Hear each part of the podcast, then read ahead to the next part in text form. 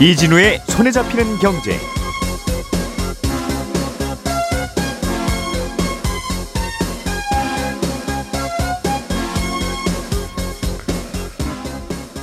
안녕하십니까 이진우입니다. 정유사가 주유소에 주는 휘발유의 도매가를 보다 자세하게 공개하는 방안을 정부가 추진 중입니다. 지금은 어, 전국 평균 도매 가격만 공개를 하고 있는데 이걸 잘게 쪼개서 어, 유통 단계별로 공개를 하겠다는 겁니다. 한국은행이 지난주에 기준금리를 동결했는데요. 은행들 대출금리는 오히려 소폭 오르고 있습니다.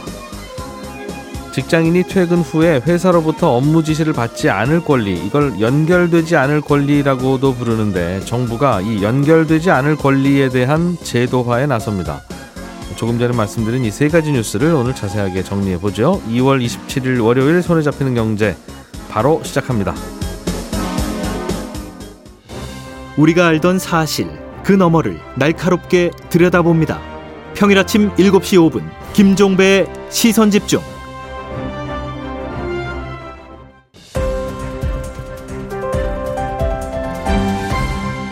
이진우의 손에 잡히는 경제.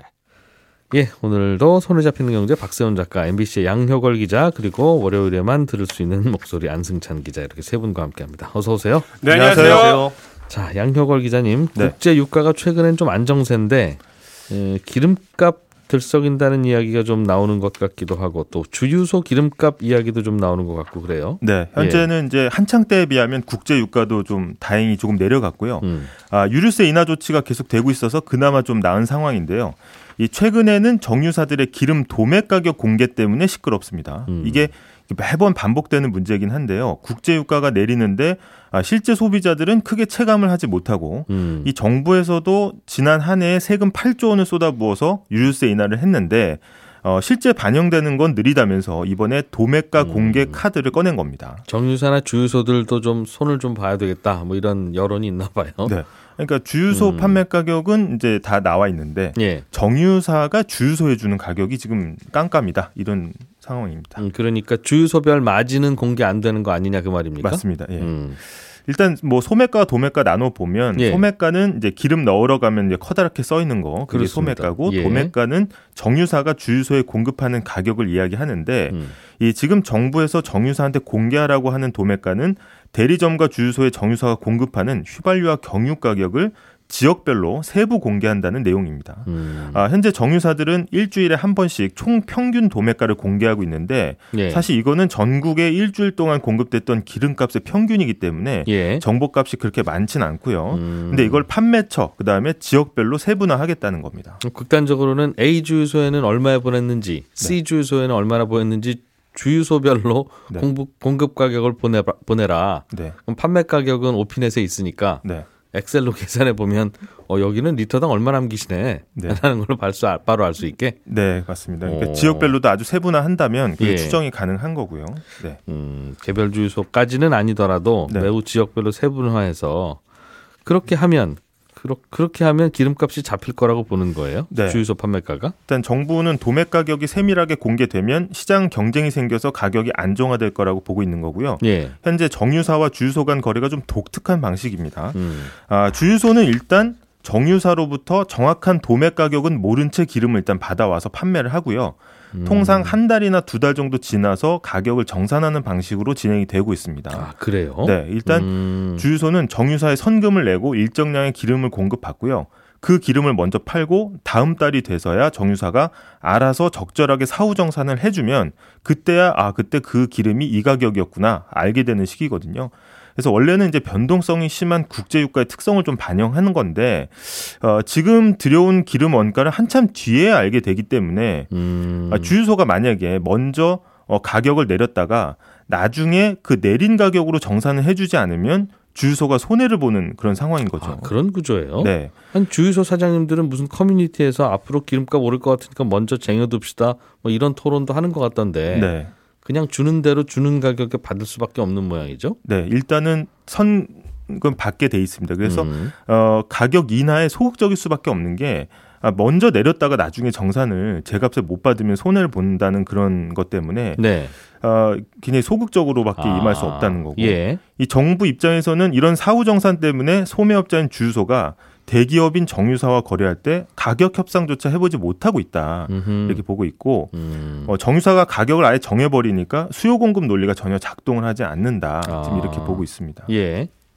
근데 만약에 가격 공개 범위를 세분화해서 같은 지역 내 주유소끼리 도매 가격을 알게 하면 예. 그 가격을 기준으로 정유사 협상 한번 해볼 수 있다는 거거든요. 음. 주유소는 더 싸게 파는 정유사를 찾아가서 거래를 할 수가 있고 최종적으로는 소비자에게 도달하는 판매 가격도 끌어내릴 수 있다는 겁니다. 음. 게다가 이 지역별 세부 가격을 정부나 시민단체가 계속 모니터링하고 압박하면 이 정유사들이 가격을 내리지 않고는 못 견딜 거다 이런 계산도 깔려 있습니다.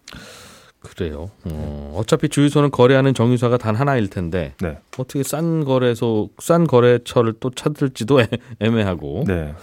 음. 정유사의 입장은 어떻습니까? 어, 아주 강하게 반발하고 있습니다. 영업 비밀 침해라는 입장이고요. 음. 이 석유 시장은 100% 민간에 개방된 시장이고요. 정부가 과도하게 개입한다고 불만을 쏟아내고 있습니다. 음. 이 거래 내용이 제3자나 경쟁사에 공개가 되면 결국은 어, 타사보다 손해만 보지 않는 수준에서 가격이 이루어져서 어, 제품 품질이라든지 아니면 물량이라든지 이런 계약을 통해서 좀 차별화할 수 있던 가격 정책이 완전히 무력화된다는 거거든요. 예. 예를 들어서 물량을 많이 떼어가는 곳에 대해서는 조금 저렴하게 할인도 좀 해주면서 판매를 음. 좀 유도하고 있는데 예. 이런 여러 가지 상황을 무시하고 가격만 공개하면 부작용이 있을 수 있다고 말하고 있습니다. 음. 또 업계의 사후정산 관행이 기름을 사는 쪽에서 오히려 안정적으로 공급받기 위해서 요구하는 사안이지 우리가 먼저 한 게 아니다 이렇게 항변을 하고 있고요. 음. 가장 억울함을 이제 토로하고 있는 게 유류세 인하분 이거든요. 이게 예. 바로 반영이 안 된다라는 거에 대해서는 음. 사실과 다르다고 주장을 하고 있습니다. 유류세는 깎아줬는데 이걸 주, 주유소가 가져가는지 정유사가 가져가는지 국민들은 모른다는 거죠. 맞습니다. 게다가 음. 정유사 입장에서는 직영주유소가 있는데 직영주유소는 어, 유류세가 할인되기 전에 받아온 재고까지 그냥 가격을 한꺼번에 깎았다. 그래서 손실을 떠안았다는 건데 네. 전국의 80%에 달하는 자영 주유소 이건 실제 자영업자분들이기 때문에 음. 이런 손실을 떠안으라고 강요하는 거는 사유재산권 침해라는 입장입니다. 소비자들이 궁금한 건 아무튼 이렇게 하면 좀 그쪽 마진이 줄어들어서 소비자한테 더 오냐 하는 건데 네. 그건 들어봐도 잘은 모르겠네요. 네. 음. 그런데 아무튼 음, 정유업계는 지금 오피넷을 통해서 주유소 소매 가격은 공개하고 있다는 거잖아요, 그죠? 네. 그래서 이제 음. 여기에다가 또 공개하라는 건 규제가 과하다는 입장이고 예, 어, 뭐 세계에 이렇게 자세하게 공개하는 데가 어디 있냐 이렇게 항변하고 있는데 예, 정부는 여기에 대한 반박으로 국내 시장이 SK이노베이션, GS칼텍스, SO일, 현대오일뱅크 정유 4사가 음. 적절하게 나눠 가진 과점 체제다. 경쟁을 안 하고 있다. 네. 미국이나 유럽, 일본은 이 자국 내 정유사만 30곳에서 뭐 50곳까지도 넘는다. 음. 그리고 이 사가능 쪽에서도 대형마트나 편의점 같은 유통 체인이 예, 대규모로 사는 방식이어서 이 수요 공급 원리가 적용된다고 반박을 하고 있고요. 예, 아, 과연 어느 나라가 우리나라처럼 소매업자가 대기업을 상대로 기름을 사오냐면서 이번에는 진짜 강하게 추진하겠다 이런 뜻을 음. 보이고 있습니다. 음, 뭐 소비자 입장에서는 좀 나아질 수도 있겠다는 기대는 걸어볼 수 있는데 이 얘기가 나오는 이유가 네.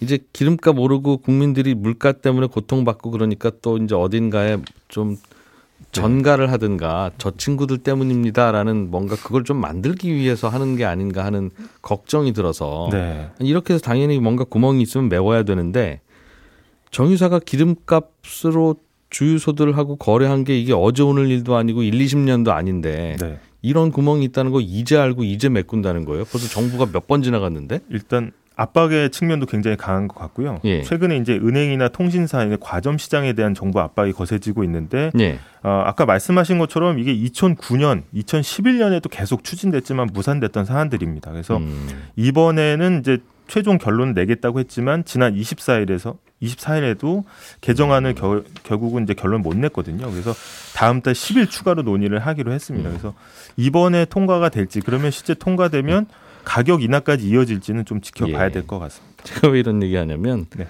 저도 한 10년 전, 15년 전에 정유업계 취재하면서 네.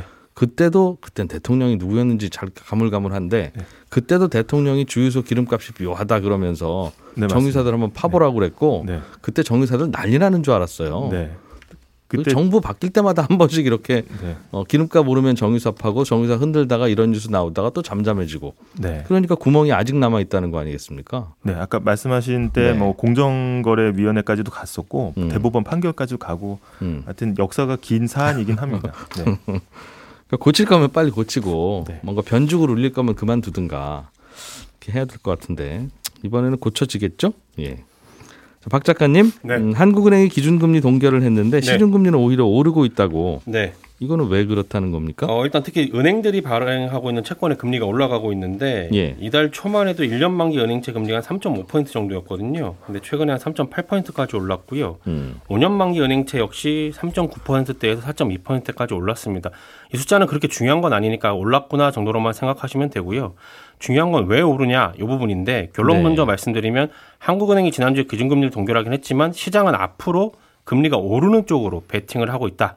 이런 의미입니다. 금리가 오르는 걸로 예상하고 있다고요? 그렇습니다. 시장은 왜 앞으로 그럼 금리가 오를 걸로 예상을 하느냐? 한 달 전만 해도 금리 내리는 쪽으로 베팅하고 있었다면서요? 그렇습니다. 아 또 마음 변한 거예요 시장이? 시장은 변덕쟁이입니다.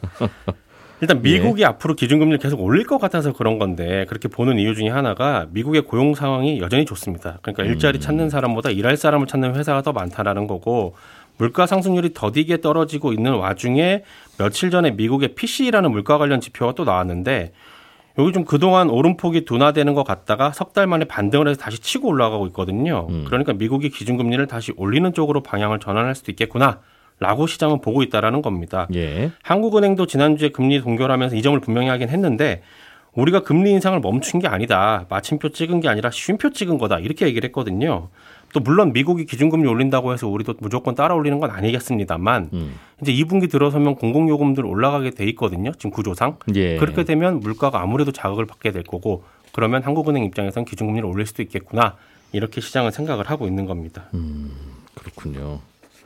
그러면 대출 금리도 다, 다시 올라간다는 겁니까? 그렇습니다. 우리가 은행채 금리에 주목을 하는 이유가 바로 네. 그게 돌고 돌면 내 은행 대출 금리에 영향을 주기 때문인데요. 음. 주로 이제 은행채 1년물은 신용대출 이자에 영향을 주고요.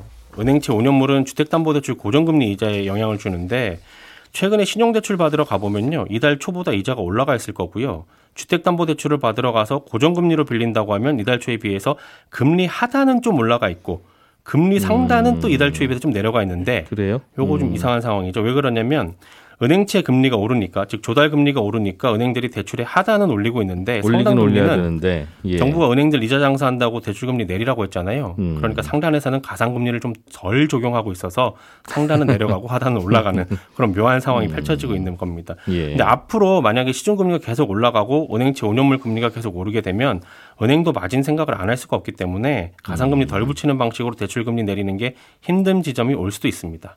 그러니까 정리하면 한국은행이 지난주에 기준금리를 동결하긴 했지만 미국이 앞으로 기준금리를 더 올릴 거라고 시장은 생각을 하고 있기 때문에 은행채 금리가 오르는 중이고 은행채 금리는 대출 금리에 영향을 주기 때문에 우리가 지금 은행에 대출을 받으러 가면 이달 초보다는 대출 금리가 대출 이자가 올라가 있는 상황이다입니다. 금리가 다시 오르는 쪽으로 살짝 고개를 들고 있다는 게 핵심인가 봐요. 그렇습니다. 야, 이러면 또 방향이 또 바뀌는 건데 네. 좀 지켜봐야 되겠어요. 알겠습니다. 자 안승찬 기자님, 예. 음, 회사원들이 귀가 번쩍 뜨이는 뉴스인 것 같은데 연결되지 않을 권리. 예. 그러니까 퇴근 시간 이후에는 회사가 나, 나한테 왜 전화 안 받나 김대리 이런 얘기 하면 안 되는 거다. 이건 다시 다시 출근하라는 얘기와 마찬가지다. 밤 예. 7시, 밤 8시에. 네. 그 말이에요? 그렇습니다. 어, 음. 그게 이제 그거를 이런 걸 제도적으로 금지하는 게 연결되지 않은 권리 혹은 예. 연결 차단권 이렇게 부르는데 음. 고용노동부가 최근에 토론회에서 어, 이런 연결되지 않을 권리를 제도화하는 방안을 모색하겠다 이렇게 공식적으로 밝혀서 좀 관심이 좀 높아졌는데요. 음. 사실 과거에도 뭐 2016년, 2022년, 2020년에도 이런 비슷한 근로기준법 개정안이 발의가 됐습니다만 뭐 일단 사회적 공감대가 충분하지 않았는지 흐지부지되고 말았거든요. 근데 요즘은 그래도 이런 문제에 대해서 워낙 감수성이 높아졌기 때문에 그래도 이번에는 법제화 가능한 거 아니야 이렇게 예상되는 분위기인데 네. 문제는 이게 아무리 취지가 좋더라도 실제로 법이 만들어질 때까지는 고민해야 될 부분들이 굉장히 여러 가지가 있습니다. 음. 어, 예, 뭐 크게 한 두 가지 정도가 있는데요. 네.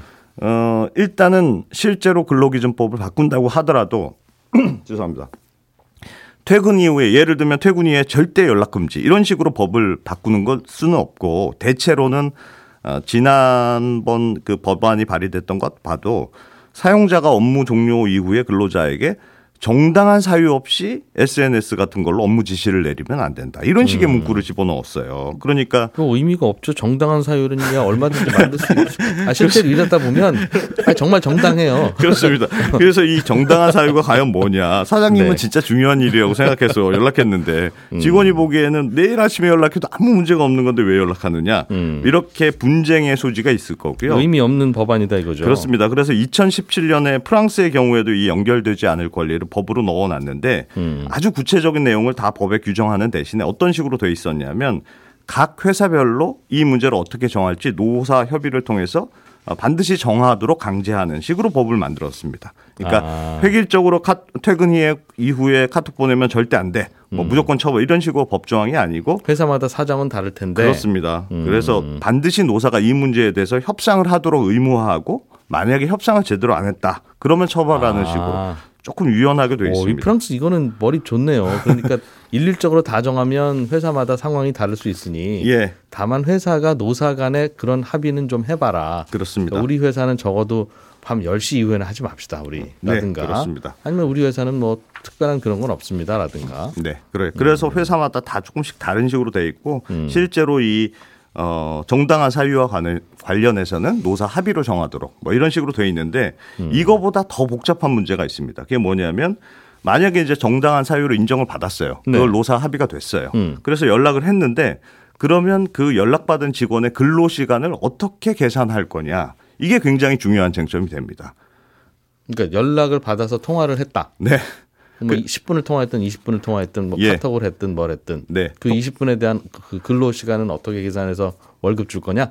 그것뿐 아니라 네. 그래서 통, 연락을 받아서 내가 일을 했어요. 그 문제는 예. 그 앞에 대기 시간을 어떻게 계산할 거냐 문제. 이게 프랑스에서는 이 근로기준법에 호출대기라는 새로운 개념을 넣어서 이게 문제가 복잡해졌는데 음. 호출대기가 뭔지를 이해하려면 기존의 대기 근로라는 개념부터 설명을 드리면 좋은데요. 예. 대기 근로라는 건 내가 회사에서 일을 하고 있는 건 아니지만 무슨 일이 생기면 바로 출동할 수 있도록 회사가 지정한 장소에서 스탠바이 하고 있는 상황을 대기 근로라고 당연히 하거든요. 이것도 근로죠. 아 그렇습니다. 이걸 안 치면 소방수들 월급은 불 끄는 시간만 계산해서 주자는 건데 말이 안 되죠. 그렇죠. 그래서 예. 이거는 당연히 무슨 일이 있으면 내가 대기하고 있, 는 거니까 이건 음. 당연히 근무로 치는 건데 프랑스에서 새로 도입한 이 호출 대기라는 개념은 뭐냐면 음. 내가 예를 들어서 6시에 퇴근하고 집에서 쉬고 있었어요. 예. 근데 오후 8시에 상사한테 카톡이 와서 음. 밤에 2시간 정도 일했다고 생각해 봐요. 그러면 밤에 일한 2시간은 당연히 연장 근로에 해당이 되니까 임금을 받을 수 있는데 음.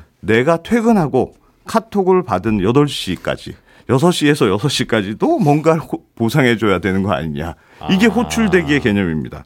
이게 무슨 말이냐면 만약에 연락이 오지 않았다면 나는 이제 퇴근해서 나만의 휴식 시간을 가졌을 텐데 음. 어쨌든 상사한테 카톡이 왔잖아요. 예. 그래서 그걸 내가 확인했어요. 음. 그래서 일을 하게 된 것이니까 내가 퇴근 이후에 카톡이 올 때까지도 사실상 호출을 대기하고 있던 걸로 봐야 되는 거 아니냐. 이런 개념이거든요. 그러면 그 기간 그 시간에도 보상을 해라. 그렇습니다. 이게 만약에 내가 아. 주의를 게을러서 게을리해서 카톡을 안 보고 있었으면 상사의 업무 지시도 불가능했던 거 아니냐. 그러니까 음. 혹시나 올지 모르는 연락을 약간의 주의를 기울- 기울이면서 대기하고 있었기 때문에 그래서 어 이것도 업무 지시가 가능한 걸로 봐야 되고. 야, 그래서 만약 이건 내가 만약 이렇게 하면 네. 늦은 시간에는 더욱더 안 보내게 되겠네요. 예를 들면 밤 11시에 해보려고 하면 그렇습니다. 아 잠깐 잠깐 이 친구 좀 아까 오후 6시에 퇴근했는데 네. 지금 내가 뭔가 해서 뭐 하나 물어보면 6시부터 밤 11시까지도 청구하겠지 대기 시간이라고. 그래서 어. 빨리 연락해야죠. 이게 왜 이런 논리가 가능하냐면 이제 이미 그 대기 근로에 대한 판례에 대해서도 꼭 회사에서만 대기할 필요가 없고 집이건 뭐 식당이건 공원에 있건 간에 어쨌든 회사의 연락을 기다리고 있던 시간이라면 이거는 회사의 실질적인 지휘 감독에 영향을 미치는 시간으로 봐야 되니까 대기 예. 근로한 걸로 반다. 이런 식의 판례가 많단 말이에요. 지금 이거 다 프랑스 얘기죠? 프랑스 얘기입니다. 어. 그래서 마찬가지로 카톡 같은 SNS도 네. 연락을 내가 받았다 하면 음. 내가 뭐 그걸 무시했으면 모를까 그걸 확인하고 업무한 지시한 업무를 수행을 했다면 음. 설령 내가 집에서 뭐 파자마 입고 TV 보고 놀고 있었더라도 하더라도 예, 회사의 업무 지시를 바로 확인한 거니까 실질적인 회사의 지휘 감독의 영향 미친 걸로 봐야 되고 음. 그래서 6시부터 8시까지의 호출을 대기한 시간도 어, 사실상 대기 근로한 거 비슷한 걸로 어, 봐야 한다는 게 이제 프랑스 한다. 호출 대기의 개념이고 이거가 이제 프랑스에는 그래서 그렇게 호출 대기 시간에 어, 비용을 주라고 예. 법이 있습니까? 법이 있습니다. 어, 아, 그런데 그래요? 이제 다만 이 프랑스가 또 재밌는 게 아무리 프랑스라도 이 호출 대기한 시간을 다른 노동 시간하고 똑같이 임금을 지급하는 건 프랑스에서도 좀 너무했다 이런 생각이 아, 들었는지 시간당 임금을 그대로 적용한다 미터기를. 그, 하지 않고 예. 이 금액에 대해서 노사 합의로 정할 수 있도록 해놨습니다. 아. 그래서 어 그 제가 논문들을 좀 찾아보니까 보통 예. 프랑스에서도 이 호출 대기에 대해서는 반드시 임금을 지급하도록은 돼 있는데 보통은 통상 임금의 한 10% 정도로 지급하는 경우가 많거든요. 시간당 만 원이라면 천 원, 그렇습니다. 시간당 2만 원 근로자는 2천 원 정도를 그렇습니다. 어, 퇴근 후에 그 연락을 받은 시간까지의 시간을 재서 곱해서 아, 그래서 이. 프랑스가 굉장히 노동자의 권익이 중요한 나라긴 하지만 그래도 음. 호출 대기가 어, 기존의 대기 근로보다는 조금 편하게 있었던 건 사실 아니냐 예. 이런 가정이 들어간 것으로 보이고요. 안 기자님은 이거 소식 전해주지만 마시고 네. 본인 생각은 어떤지 좀 얘기 좀 해주세요. 아니. 아니 뭘 물론 다 좋죠. 이렇게 네. 길게 어, 뭐 이것저것 어, 규제를 해놓으면 예. 뭐 가능하면 당연히 연락을 자제할 거 아니겠습니까? 이게 그렇죠. 사실 제일 좋아요. 네. 연락은 언제든지 해도 좋다. 음. 그런데 돈 내라. 그렇죠. 어 그러면 뭐 당연히 덜 시키 덜 하지 않겠습니까? 그래서 이게 예를 들면 주말에 호출을 했다. 어. 음. 그럼 주말 한 밤 9시에 호출했다고 하면 그럼 금요일 아- 퇴근 시간부터 와 금요일 퇴근 시간부터 봐야 할지 아니면 아침 9시부터 출근한 걸로 봐야 될지 네. 음. 생각해서 굉장히 시간이 많아, 많아지니까 이게 문제. 최근에 한 재밌는 설문 조사를 보니까 그 최근에 한 뭐 한 취업 포털이 직장인 1000명한테 설문 조사 한 거 보니까 일반적으로 업무 시간 이후에 메신저 받은 응답이 한 60%가 넘고 더 음. 예. 재밌는 게 그래 내가 밤에 주말이나 밤에 연락이 왔는데 음. 나 그거 보고 일부러 대답 안 했다. 이런 대답도 한 20% 정도 되거든요. 음. 그러니까 다섯 명 중 한 명은 연락이 왔지만 난 그거 무시했다. 이런 뜻이니까 음. 이- 이런 걸 보면 요즘 이 연결되지 않을 권리에 대한 민감도가 음. 굉장히 높아졌다고는 볼 수 있고요. 우리나라도 곧 도입한다는 겁니까? 이게 우리나라도 지금 도입을 검토하겠다는 거고. 검토? 어, 예. 네. 그런데 실제로는 이 예외 조항을 어떻게 적용할 것이냐, 또 임금 문제는 어떻게 할 것이냐는 꽤 예민한 문제가 되지 재밌기도 않을까 하고. 어, 생각이 됩니다. 사례를 들어주신 거 보니 음, 네. 이젠 너무 가까워져서 멀리하기 힘들어진 초거대 AI 이야기 3월 18일 토요일 낮 2시 LG AI 연구원 이문태 랩장과 함께 신청은 2월 27일부터 손경제 홈페이지에서 일주일 동안 딱 한 분씩만 모심 예, 딱 한 분씩만 모시는 손경제 경제 콘서트 오늘부터 신청받습니다. 저희 홈페이지 오시면 되겠고요. 저는 내일 아침에 또 인사드리죠. 이진우였습니다. 고맙습니다.